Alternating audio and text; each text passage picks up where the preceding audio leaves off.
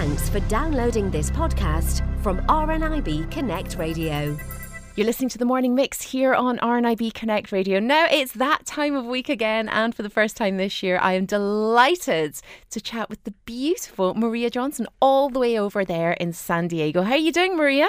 Well, hello, Jill. It's nice to have you back. I'm doing great. How are you? I'm very well, thank you. Very, very well. It's great actually to be back at work and back at the station and back chatting to you, of course. Well, yes. You know, I love speaking with Chris Wallace the past few weeks, but also I was looking forward to you coming back and kind of getting back in our groove. There's there's nothing like catching up on the show. I really really love it. And uh, last week you mentioned Chris Wallace. Well, you and Chris had a fantastically interesting conversation about simple lifestyle tips to get healthy for the new year. But this week we're going to focus more on the mental aspect. I know that you're a great advocate of counselling and therapy. It is imperative, I think, that folks at least try to get a little bit of help from a professional if they are at all struggling with their transition going from sighted to you know blind or partially sighted because it can make all the difference in the world i am a example of that um, and i support anybody who is even thinking about, hmm, maybe I should talk to a professional, I say you go, you do it because it's of great value. Now, Maria, I don't know about you, but in the very beginning, I actually thought I was coping pretty well with losing my sight. I had my friends and family around me. I didn't think I needed to speak to anybody professionally. Um, but there did come a point where I thought, you know, it would be good to kind of talk this over. And I suppose everybody has their different experiences. I did go along to a local counsellor in the town where I was living in, in Southern Ireland. And it wasn't a great experience. Not because this counsellor wasn't good, but because this particular counsellor wasn't used to talking to people with sight loss. It took a while for me to realise that actually you do need to seek the advice and the help of somebody professional that actually knows what they're talking about with regards to visual impairment. I had the exact same experience, Jill. I thought in the beginning, you know, I'm strong, I'm going to do this, I don't need help. But then I thought, yeah, maybe I do. It was very clear I was not going to be able to pick myself up. And I went to a psychologist, general psychologist, and I had been told by somebody along the way, and this is, you know, only a few months in, that I needed to grieve my loss. And I didn't really understand that. But true, you you need to grieve your vision loss. Losing a part of you. So it's not really an object or a person, but you're grieving something that you lost inside. So that's very different.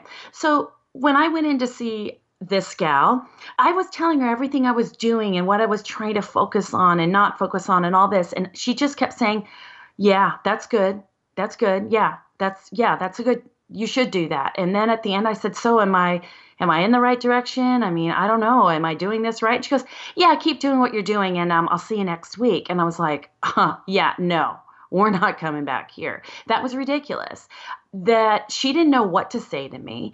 She didn't know how to get me to get in deep about living the rest of my life with vision loss and how that was going to be for me. So my experience was very much the same. And I knew that this wasn't going to work. So, in turn, in typical Maria style, I got this. I am I don't need anybody else. I I, I can do this myself because this psychologist, these people aren't going to help me. So, I had to do it on my own. At least that's what I thought. Well, yes, that's where I made the mistake because going to the, the counsellor that I went to see, and she was very general. And I, as I said, I'm not saying that she was bad at her job. She just had no experience of dealing with with somebody that had freshly lost their sight. So, you know, she couldn't really point me in the right direction. So I kept getting the kind of uh huh, uh huh, uh huh, uh huh. And then mm-hmm. as I'm sitting there, you know, mascara running down my face, the tears pouring down my face. I get cut off mid sentence and told, you know, well, that'll be £45 and, uh, you know, I'll see you again next week. I didn't think that helped me at all. And I, I think this is where I, like you, decided that I was going to cope myself. It actually took me a further maybe four years before I properly broke down. Maria, and mm. I did mm. have a nervous breakdown, and uh, it, it, was, you know, it, it, was so difficult. It really, really was. I was kind of running on empty for for so long, and trying to prove to everybody that I was just Jill, and you know, it's just my eyes don't work, and blah blah blah. To a certain extent, that is true now that I can cope, but at that time, you know, I was different because I was now Jill that was blind, and my life was completely different to what I was used to. Exactly. Now, for me, it took only a matter of another six months before I remember distinctly that my husband and I were sitting out on our patio having coffee, and he was scrolling Facebook or something, and I was sitting there going, I can't look at Facebook because I didn't know how at the time. And he said, Oh, look, some friends of ours were traveling, of all places, to Ireland. Oh, how fun. That's so great. And I just, I just started crying because I thought, how am I ever going to travel? Why would I travel? What's the point? I can't see. And I was just sobbing. And it kind of just came over me again. And I thought, just said, I need help. I, I, I really need help. I can't. This is this is awful. This is just awful.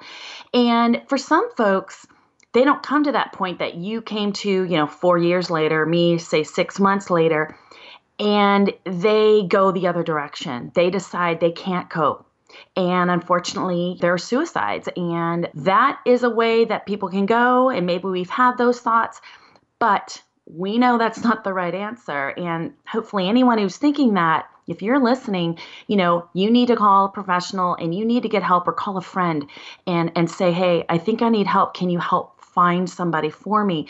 Because it makes all the difference. And when I finally got to the right person who specialized in disabilities and vision loss, wow, what a breath of fresh air. I cried because I was so happy to find her. I felt safe. I felt understood. I felt, wow, I'm, I'm finally I'm home, you know, in a way. I'm home.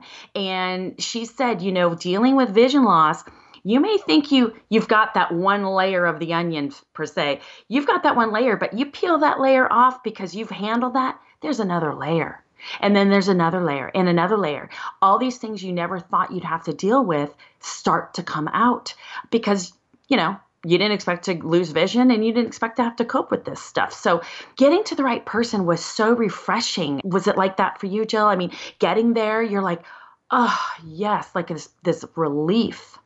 Very much so. I mean, when I broke down, I actually met a lot of people that had been through not so much similar experiences. I did speak to other blind people, but I also spoke to people that had been through, you know, various different real traumas in their life.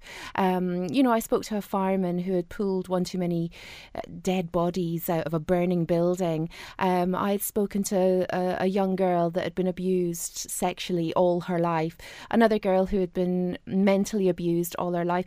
So, you know, I got talking to a lot of different people that actually made me feel hey, do you know what? We're just a bunch of people that have had a lot of trauma to deal with, and we need a bit of time out and we need a bit of understanding. And it actually made me feel normal again because I felt so abnormal, Maria. I really did. Mm. I felt as if I was trying to prove to everybody that I was this amazing person that could cope with anything that life threw at me.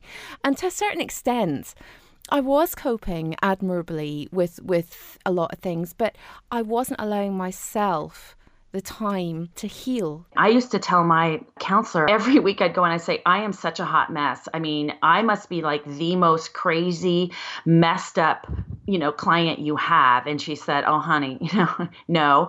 Um, but I always thought she was judging me, and she never was. Because the things that I would say, you know, I thought I was a bad mom. How could I be a good mom? How am I supposed to, you know, do the littlest things? And I just, I can't cope. And, you know, and she had an answer for everything. She had, she helped me think things differently than what I was thinking, which was negative and I can't, I can't, I can't. She helped turn it around into something that was, you know, more uh, conceivable for me. And light bulbs were going off every week that I saw her, like bing, bing, bing. And I'd walk out of there most of the time feeling so much better. I mean, there were times I walk out not feeling good because maybe I really drummed up some horrible feelings, but most of the time I walked out feeling really, really good and couldn't wait for next week. And therapy day was my favorite day of the week. Um, and I also started to go to group therapy, Jill, and that's where I found the other folks who had been through a lot of different things, like you started talking with other folks who had all had vision loss, all from different walks of life, all from different ways that they lost vision. Um, it's not always just a disease, it could be a very traumatizing event that has happened to them. And listening to their stories, some people had it so horrible, and I just can't imagine what they must go through. And I thought, I don't have anything to complain about. I just have this vision loss, and I can walk. I can use my arms. I wasn't in a wheelchair. And so the group therapy was also another avenue that I went to, you know, be able to have like a discussion group, if you will. So one on one is fantastic. But the other way is groups. If there's a groups uh, therapy that can be attended, I highly recommend that. Now, the key is to know you don't have to talk. People think going to these groups, you have to speak up. And you don't. You can just sit and listen. And that's the beauty. And many times I just sat and listened, which I know is hard to believe for, for everyone. I can listen when I try really hard. But there was other times that I almost led the group. I almost led the support group, which I love doing too. And um, you know, it really was a great experience for me, and I think it can be helpful. You know what? Put away your pride. Put away that I don't need it because that's not going to help you in the long run. And there's nothing wrong with making that call to RNIB and asking what kind of counseling services do you offer because I just can't emphasize enough the value it will have in your life. Very much so. I mean, I can't emphasize enough either how important it is. And obviously, you know, RNIB are fantastic. They've got so much information that is so readily available to you. You know, a light bulb moment for me was when somebody said to me, you know, Jill, your mind is not your friend. And it's so true because, you know, you can't always trust what is going on in your mind at a particular time. And I thought, gosh, of course, that's so incredibly true. And that's what made me seek the help. And if you are listening and you feel that, you know, you're in emotional turmoil at the moment, then please do call the RNIB helpline.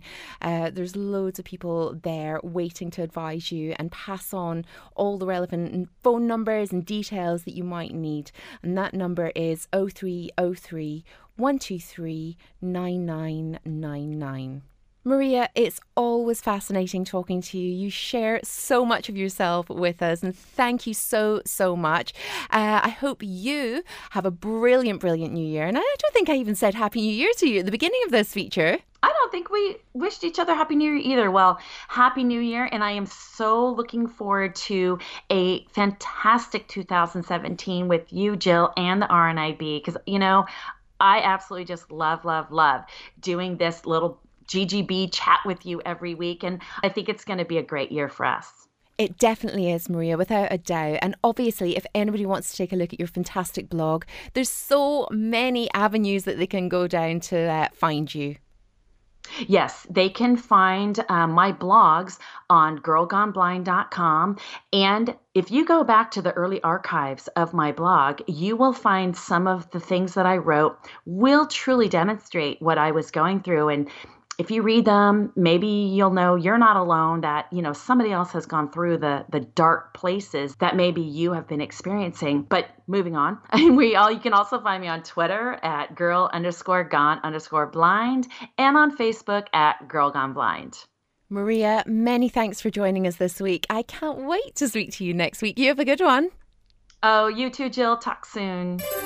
For more downloads like these, visit rnibconnectradio.org.uk slash podcasts.